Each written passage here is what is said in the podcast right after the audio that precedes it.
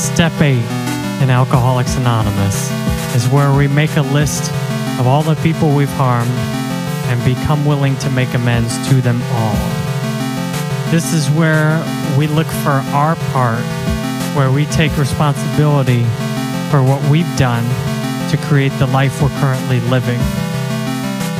This is where we stop looking for fault in others having seen in previous steps that resentment was often one of our big defects of character.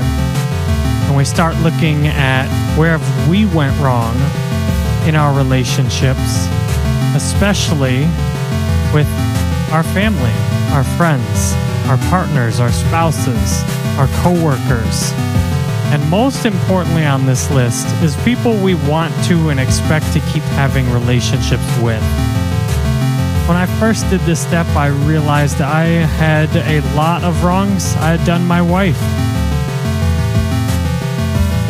One of the first ways I did this step was just in my head, looking around and realizing from my fifth step that I had not been the kind of husband I wanted to be, or the kind of son in law I wanted to be, or the kind of brother or son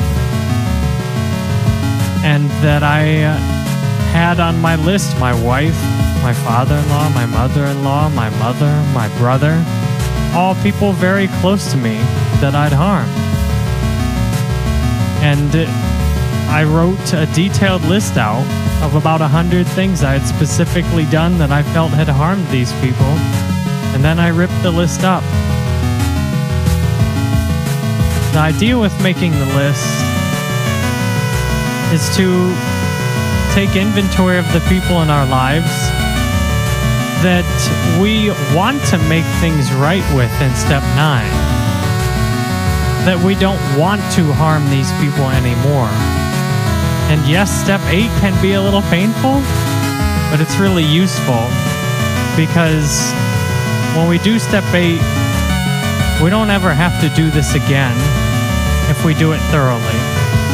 Now, you can do step eight too thoroughly. For example, I went and one day was thinking about all the ex girlfriends and girls I dated that I had harmed, and I had all them on a list. And I raised my hand at a meeting and said that I thought I should get to work on my step nine with all these girls and call them up and tell them that I was sorry for these various things I'd done. And a lot of people at the meeting shared their experience, strength, and hope. That yes, I had done the right thing by making a list and looking at what I did in relationships that didn't work before and how I'd been hurtful. But that did not mean that I should immediately try and jump into doing a quote step nine, which would more than likely result in me inflicting more hurt if there's people that have been out of your life for a long time and the last time you ended things was on a negative note, those people do belong on an eight step list. But the best amends in many cases can be to leave them alone. So don't let the eight steps scare you. Make that list. Because when I looked at how I treated all the girls I dated, I realized I'm very lucky to still have a wife. And this is where we get a strong desire to make amends. Step eight is about looking at the harms we've done and then getting up the strength, the courage to be a different person and to stop doing those same hurts again. That's the reason we're looking at these hurts. And step eight is we want to look at this stuff and never do it again. We want to reflect on how we've been in the past and then go forward not being that way in the future. The eighth step is a launch pad, but there's a lot of preparation that goes into something like a rocket launch before you actually launch. I leapt into action in my eighth step so fast that I lasted right through into my ninth step immediately, and often I caused more hurt, which then in the tenth step I need to face.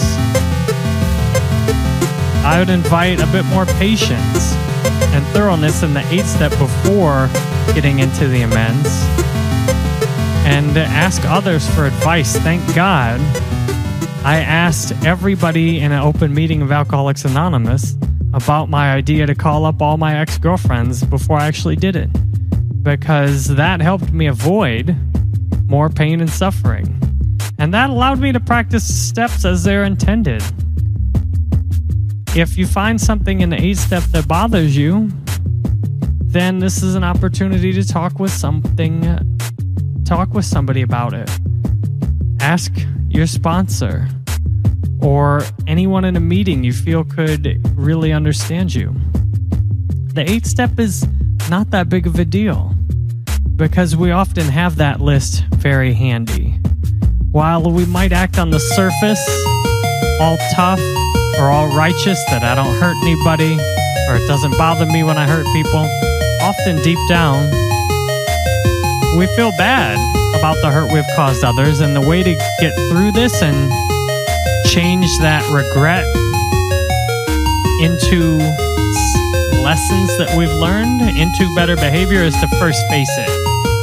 So don't be afraid to face the hurt you've done to others.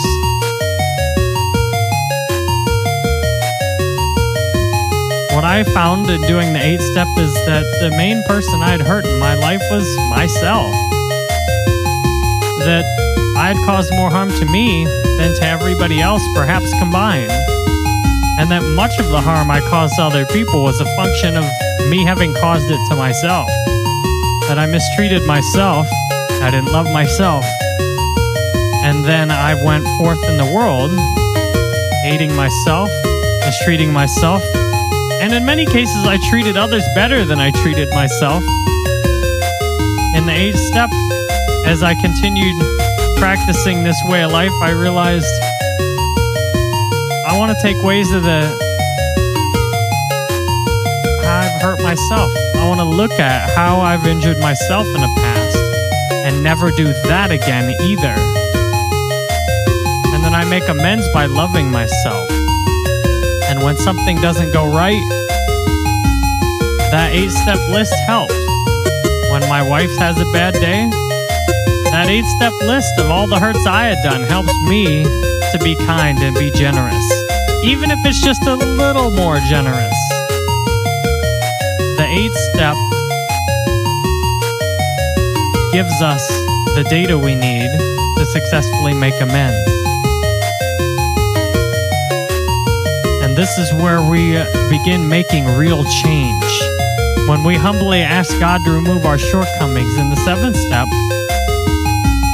now in the eighth step, we're looking at exactly what those shortcomings have been. And if we want God to remove them, we face them and we set intentions in the ninth step that we go forward, not repeating those eight step hurts that we've dealt to others and to ourselves. It's so easy to be nice to others when I'm nice with myself. It's so easy to be kind with others when I'm kind with myself. Some people say, oh, I don't put myself anywhere on my men's list. I do.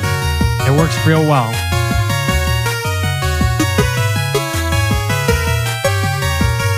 Making a list of the people we've hurt is also courageous.